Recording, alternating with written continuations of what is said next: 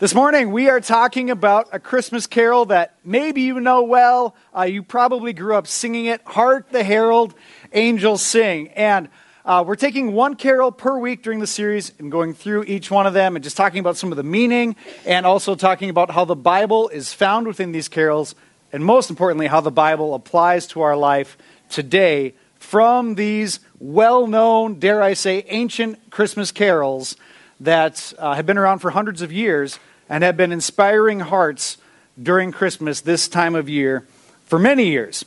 So let me clear things up right away. First slide, please, or next slide, please. It is Hark the Herald Angels Sing. The angel's name is not Harold, okay? Just throwing that out there. We've got to get that right right away. Hark the Herald. So, but maybe you're wondering, okay, what does Herald, the first Herald, mean exactly? Anyway, next slide, please. So, a herald is an official messenger bringing news. And the second definition is a person or thing viewed as a sign that something is about to happen. The example is they considered the first primroses as the herald of spring. So we have this angel appearing, actually, many angels appearing in the heavenlies and the skies, proclaiming to the shepherds something is happening. We are a sign, we are heralds of good news that today, I'm getting ahead of myself, but the good news of Jesus coming from heaven to earth and living as one of us and ultimately laying down his life for us. And let me tell you, family, there is no better news that this world has ever received. There will be no better news that the world could ever have, except for maybe the fact that Jesus has come back a second time, right? Where we will meet him in the skies, and what a glorious day that will be for all who are in Christ. So, Hark the Herald Angels Sing was written by Charles Wesley, who's the younger brother of John Wesley.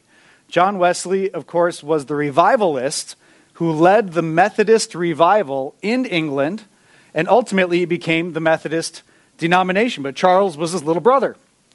And during his time, Charles was also a pastor in Methodism. And he wrote about 6,500 hymns while he was a pastor. And his whole goal was to pass on the Word of God, good theology, through these hymns. And to some extent, that definitely happened. And this is one of the things that we receive today. And if, if you read the words of Hark the Herald and pay attention to them, like there is really good theology within each line. And so uh, that's what we're studying today. Now, as most songs go through some variations over time. Hark the Herald Angels Sing as we know it, its last modification was in the 1960s. But before that, there was two more versions. There was the one that had the, the, the song that we sing, but had some additional verses, and that was changed by George Whitefield, or Whitfield, who was also a Methodist preacher. And of course, the first was by Charles himself. Here's the first two lines of the original. This might throw you off. Hark how all the welkin rings. Welkin is an old English word for the skies, the vastness of, of the heavens. Hark how all the welkin rings. Glory to the King of Kings. Now, I don't know about you, but I am happy for the 1960 trade. Hark the Herald. Angel Sings makes a lot more sense to me. But there are some pretty amazing verses at the end of this that are very deep that we do not sing today. Uh, I have them laid out for our small group today. So if you're interested, stay for small group and uh, you'll get to dive into those verses a little bit more. But even in the 1960s version we have, we have a lot of good theology. We have a lot of truth about the season of Christmas. And that's what we're going to tackle here this morning. But first, I want to read from Luke chapter 2, because Luke chapter 2 is what the, the hymn, what the carol is all about. In Luke chapter 2, verse 8, it says, That night there were shepherds staying in the fields nearby, guarding their flocks of sheep. Suddenly, an angel of the Lord appeared among them, and the radiance of the Lord's glory surrounded them. They were terrified. Rightly so, huh? But the angel reassured them. Don't be afraid, he said. I bring you good news that will be great joy to all people. The Savior, yes, the Messiah, the Lord has been born today in Bethlehem, the city of David. And you will recognize him by this sign. You will find a baby wrapped snugly in strips of cloth, cloth lying in a manger. Suddenly, the angel was joined by a vast host of others, the armies of heaven. All right, usually we think of like a scene of like these really nice, calm, delightful angels. I mean, we're talking like the kick butt angels of heaven. Like, it'd be like an army, poof, just in your face, poof, of heaven, meaning like nothing on earth can compare. And they were there, and they're like, hey, you better pay attention. Something's happening here. Verse 14, they said, Glory to God in highest heaven, and peace on earth to those with whom God is pleased. Boy, if you get nothing else out of Christmas season, in addition to knowing about Jesus, there is this sense that God is pleased. And because of Christ, God is pleased with you, family. God is pleased with you. If you're like me at all, you have a lot of self doubts at times. You'll probably be the first one to pick up the little mistakes you make and beat yourself up over them. Anyone else like me in this crowd? All right, we got some honest ones. I want to encourage you this Christmas season and all the time, because of who we are in Jesus, God is pleased with you. He's pleased with you this morning. He was pleased with you yesterday. Now, do our actions, are our actions always pleasing? No, they're not. But you know what? The blood of Jesus, when we come and repent, is always pleasing. And that's who God sees when He views us. He sees the blood of Jesus that covers us and washes us and makes us new, just like we talked about in communion today. Whom God is pleased. When the angels had returned to heaven, the shepherds said to each other, Let's go to Bethlehem. Let's see this thing that happened, which the Lord told us about. Now, I don't know if you noticed, but a little earlier, they, we're going to talk about these titles, but it says, The Savior, the Messiah, the Lord has been born in Bethlehem. Now, I don't know. I know they didn't have Insta. I know they didn't post this on Facebook. But you know, it's interesting to me that during the entire time of Jesus' ministry, people were like, Who is this guy? You know, uh, maybe he's the Messiah, maybe not. Uh, he's probably not. Let's kill him. And, and it's like, okay, if they just would have heard what the angels already said. We have Christ, the Messiah, the Lord Himself, coming down Go check it out. And so they did. And we too should be like the shepherds, paying close attention to what the Lord was doing then and is doing now in our own lives. Uh, before I go there, one of the hidden verses, I just, I love this. It gives you something to chew on. This is one of the hidden verses of Hark the Herald. Adam's likeness, Lord efface.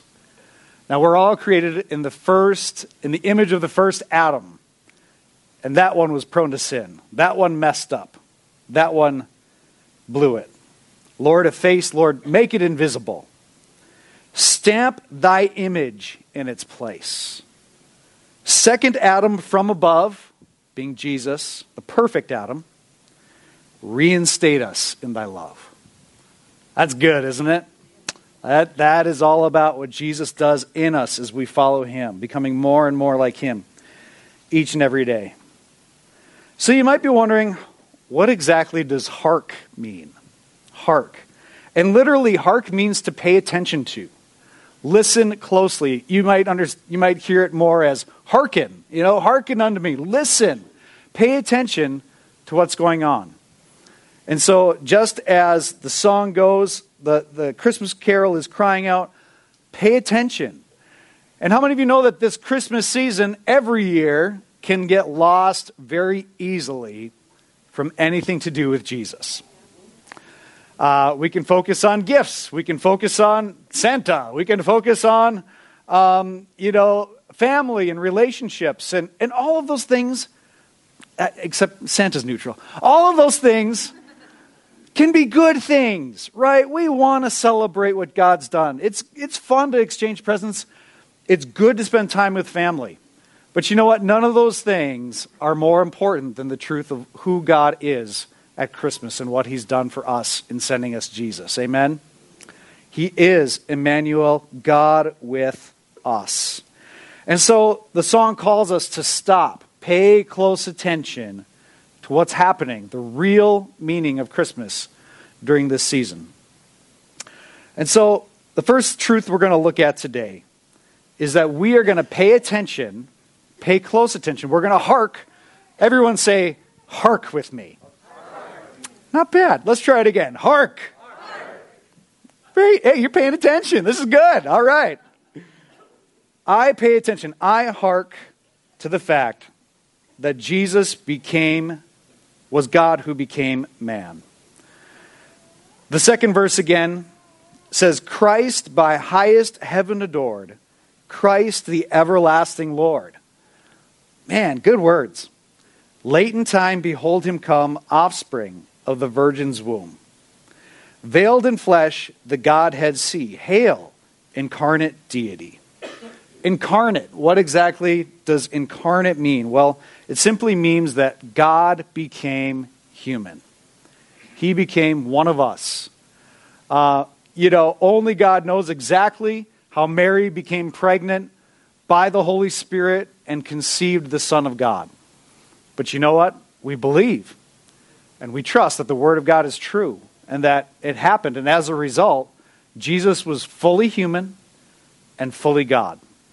And because of that, he is fully able to, to relate to us fully. Let me tell you, Jesus had some stressful days. How many of you had a stressful week this week? Anyone? All right, well, you know, we know that work, we know that family, we know that things can be stressful. Jesus understands what stress is like. How about temptation? Anybody here been tempted to sin this week? Ah, anybody? All right, the rest of you are lying. I, I know it because you're human. Jesus, the Bible teaches us, was tempted in every way that you and I were tempted. Every way. You tempted to sin somehow? Jesus was tempted. But you know what? Jesus was the only one. He was the second Adam. He's the only one, the Bible says, never sinned and acted on his temptation. And I would say the temptation that came to him. But he never acted on it. That's the differentiator between Jesus and us. And because of that, Jesus is the perfect one to pay for our sin. Because he's the one who relates fully with us and yet never sinned and being fully God was crucified, nailed to that cross, bled and died so that we can receive forgiveness. So God is incarnate. He is Emmanuel, God with us. Hark, pay attention to who Jesus is in this season. A lot of people say, well, Jesus, he's good person, you know, we can read about him in history, nice guy, good teacher, maybe he was a prophet.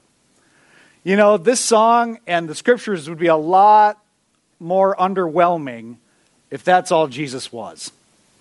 If Jesus was only a good teacher, only a stand up guy, maybe a prophet, so he had some power or whatever, well, we could pass him by, couldn't we?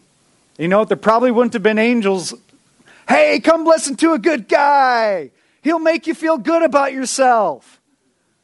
You know, we don't want to reduce Jesus to being a motivational speaker.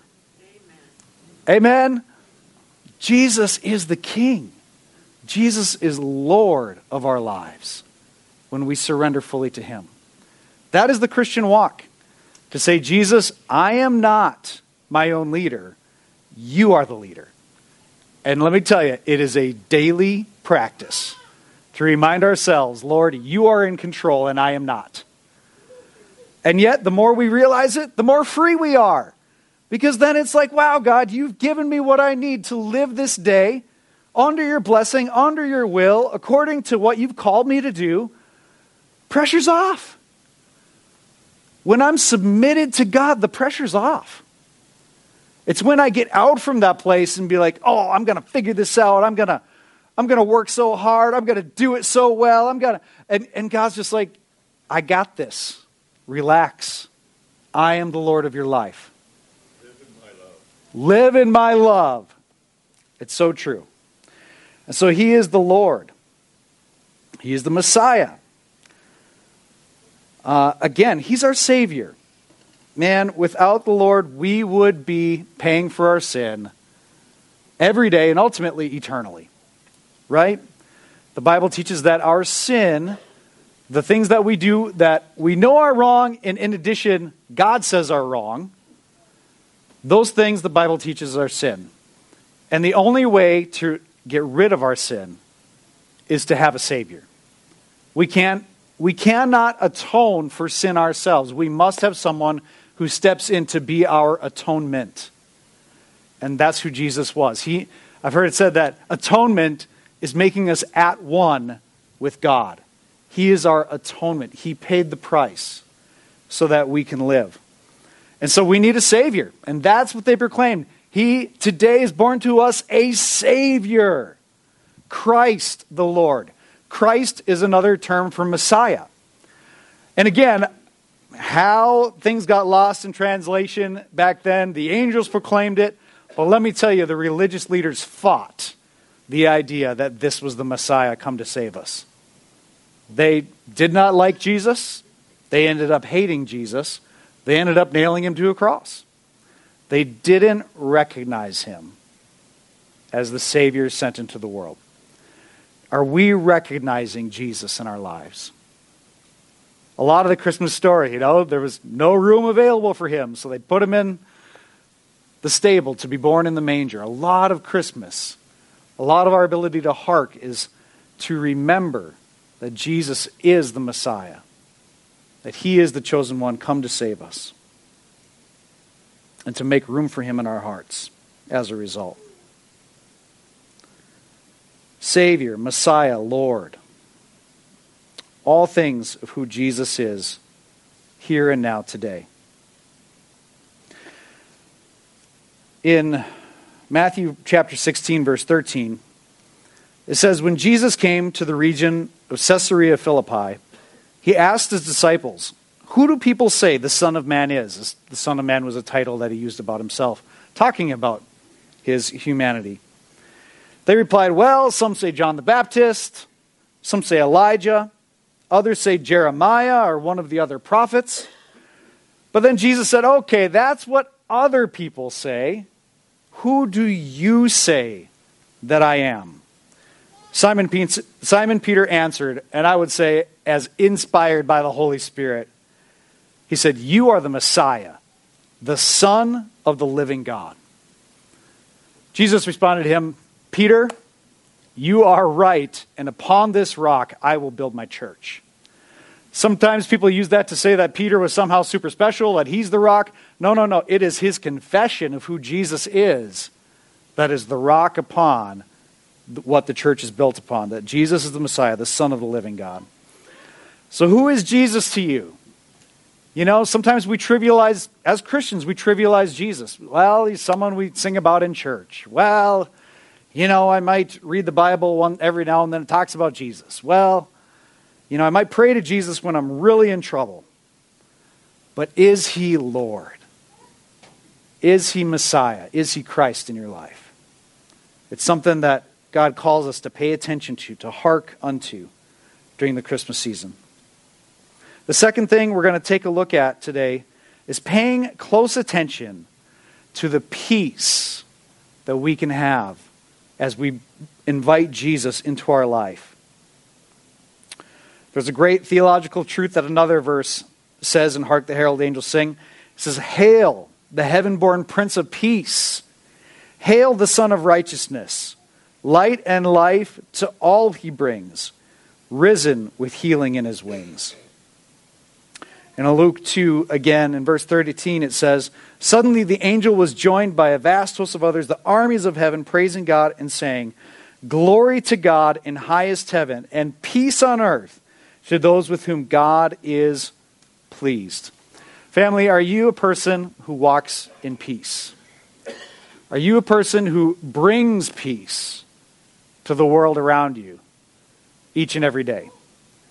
Or are you someone who doesn't live in peace and brings chaos where you go, brings drama where you go, brings bitterness where you go? Boy, God has called us to be a people of peace. And, and I think this is just something that we can ask ourselves, that we can hearken to during this season. Am I a person of peace? Now, I'm not saying that, you know, sometimes, you know, there's a difference between being a peacekeeper and a peacemaker. Sometimes we forfeit truth or we forfeit what's right so that we can keep the peace. And of course, we know that there's really no peace in that because the crazy still happens, right? But we can also choose to be peacemakers, where we are people of peace, we live in peace, but we're also not afraid to confront some things. We're not afraid to bring truth into situations that need a little bit of truth in them, right? Because that might bring a little battle at the time. But let me tell you, some battles are worth fighting so that ultimately you can have peace. A lot of, I would say, a, a fallacy in marriage is that there's no fighting. Or in good relationships, there's no fighting. That's a really big fallacy.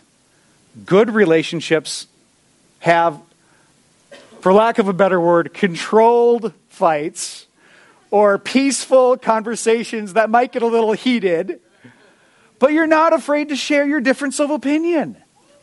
You're not afraid to speak the truth to your, your spouse or your friend in love. Because you know what? That peace comes out of that. And, and better relationship comes out of that as well, which ultimately leads to more peace. And so when I'm walking in peace with Jesus and by the power of the Holy Spirit, and sometimes the way you keep peace is to keep your mouth shut. Oh, it's hard, isn't it? Anyone else struggle with keeping your mouth shut when you could say something and you know you're right? Except the old adage is, is very, very true. You can be right and be so wrong all at the same time. So, my encouragement is let, let us be those who learn how to keep our mouths shut at the right time, but are also unafraid to speak up when we need to. To speak truth into situations, to speak truth to, in love, to the people around us, to our neighbors. Not only be peacekeepers, you know, we're, we're, na- you know, we're from Minnesota. You know, we are naturally peacekeepers. Right? You know, it's that whole passive aggressive thing. Right? I'm, I'm going to think it, but I'm not going to say it. And God calls us to be a little less Minnesotan, little less Minnesota nice, maybe a little more New Jerseyan or something. I don't know. You guys are like, that's a stretch. You'll have to change your accent. I mean, it'll be, it'll be tough, but you'll get there. I'm kidding. I'm sorry. But we do need to be willing to confront things. Um, in prayer, in truth, in the right way, but confronting in order to be peacemakers as well. So God brings peace to us. In John 14, 27, Jesus said, I am leaving you with a gift, peace of mind and heart. And the peace I give is a gift that the world cannot give. Family, how many people do you know? How many friends do you know who are trying to make peace in their life through bad relationships, through drugs, through alcohol, through all of the things that tear us down because they're like, ah, if I just get a little more, I'll be at peace. Family, we know that those things do not bring peace long term. We know that they might bring a temporary forgetfulness, but that is not peace. And so we need to identify those false givers of peace in our own lives. We need to choose not to give in to them. And then we need to turn to the Prince of Peace. He's the one who can bring true peace into your, into your relationships, into your heart, into your mind, into what's going on in your life. Sometimes we need to invite a friend into our mess. Amen? Sometimes we need to go see a counselor. We need to do those things in order to confront the lack of peace in our hearts so that we can be people of peace. Jesus says, I am leaving you with a gift. What a gift! Peace of mind and heart. What a gift that we can give to the people around us during Christmas. We can be peace filled people. We can be peacemakers what a gift. He says, So don't be troubled or afraid. It's awesome. Lastly, let's pay attention. Let's hearken to the fact that God has offered us eternal life in Jesus. Maybe today you'd say, you know what? I know where I stand with God. I've been walking with the Lord for 30 years, and I have peace within as a result. Maybe today you're saying, I'm not really sure about Jesus. I'm not really sure about what it means to follow him, what it means to believe in him. And I just want to challenge you this Christmas season don't let Christmas go by without you knowing that you and God have made your relationship right, that you and God are at peace within. Because you know what? The ultimate gift of Christmas is Jesus. That he came from heaven to earth and he lived a perfect life, as I was talking about, fully tempted in every way, but never sinned so that you and I can give our sin to Him and be set free and be given peace internally and peace with God in heaven. And guess what? Peace forever. And so I just want to encourage you let's hearken this Christmas season. If you would say, I have never trusted in Jesus Christ, I'm going to lead us in a prayer in just a few minutes, and I want to invite you to pray with me, to invite Jesus to be your Lord and your Savior and your Messiah and your King. Because when you do, guess what? You will begin to find peace within. You will be made at peace with God right away as you trust in Jesus through faith. And you will begin to live a new life for Him. We don't change instantly. I wish we did. We will be fully changed when we see Jesus face to face. But we will, you will have hope and peace within as you walk in this life. And so I just want to invite you. Maybe you, you're not sure or you want to know for sure, and I'm just going to invite you to pray with me. And you can just repeat after me in just a minute. I'll tell you when as I pray. But let's bow our heads. Father God, I thank you, Lord, for this morning. Lord, I thank you for this church, this body of believers, this family. God, that you have called out to yourself. Lord, you have revealed yourself to us. Lord Jesus, you have offered us your life. You have, you have offered us peace. And God, I pray for peace over our family this morning. Father, I know that there are situations that are difficult, that are just lacking your peace.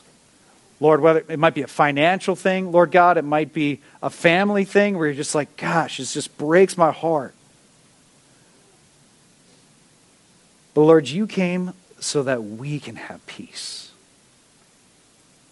So, Father, I pray for each one this morning who would say, I'm just not sure. Who would say, I need to know God. I need Jesus in my life.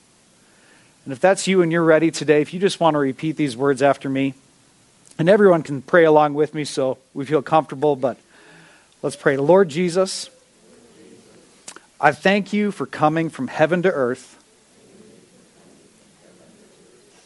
becoming God with us. God with me. Lord, I know I'm a sinner. Please forgive me. Jesus, would you be my Savior this Christmas season and forevermore? I trust you today. Amen. Amen. And family, just know that just as those first angels came and were rejoicing about the coming of Jesus, the Bible actually teaches that the angels in heaven rejoice when one sinner turns and follows after him. So if you prayed today to receive Jesus Christ, guess what? There is a party going on in heaven for you right now. That's super exciting, isn't it? Amen. Well, God bless you. Great to see you here today. Uh, you can join us afterwards for small group if you're interested. We also have our next steps class going on. And don't forget, next week, the 10th, is our big serve day. Right after church, we're going to be boxing goods. Well, first, we're going to break into teams. Then, we're going to box the goods and go out to predetermined routes together as a team. No one will be alone. We're going to have a great time being the hands and feet of Jesus next week. So, if you're able, please join us. God bless. No more announcements. Have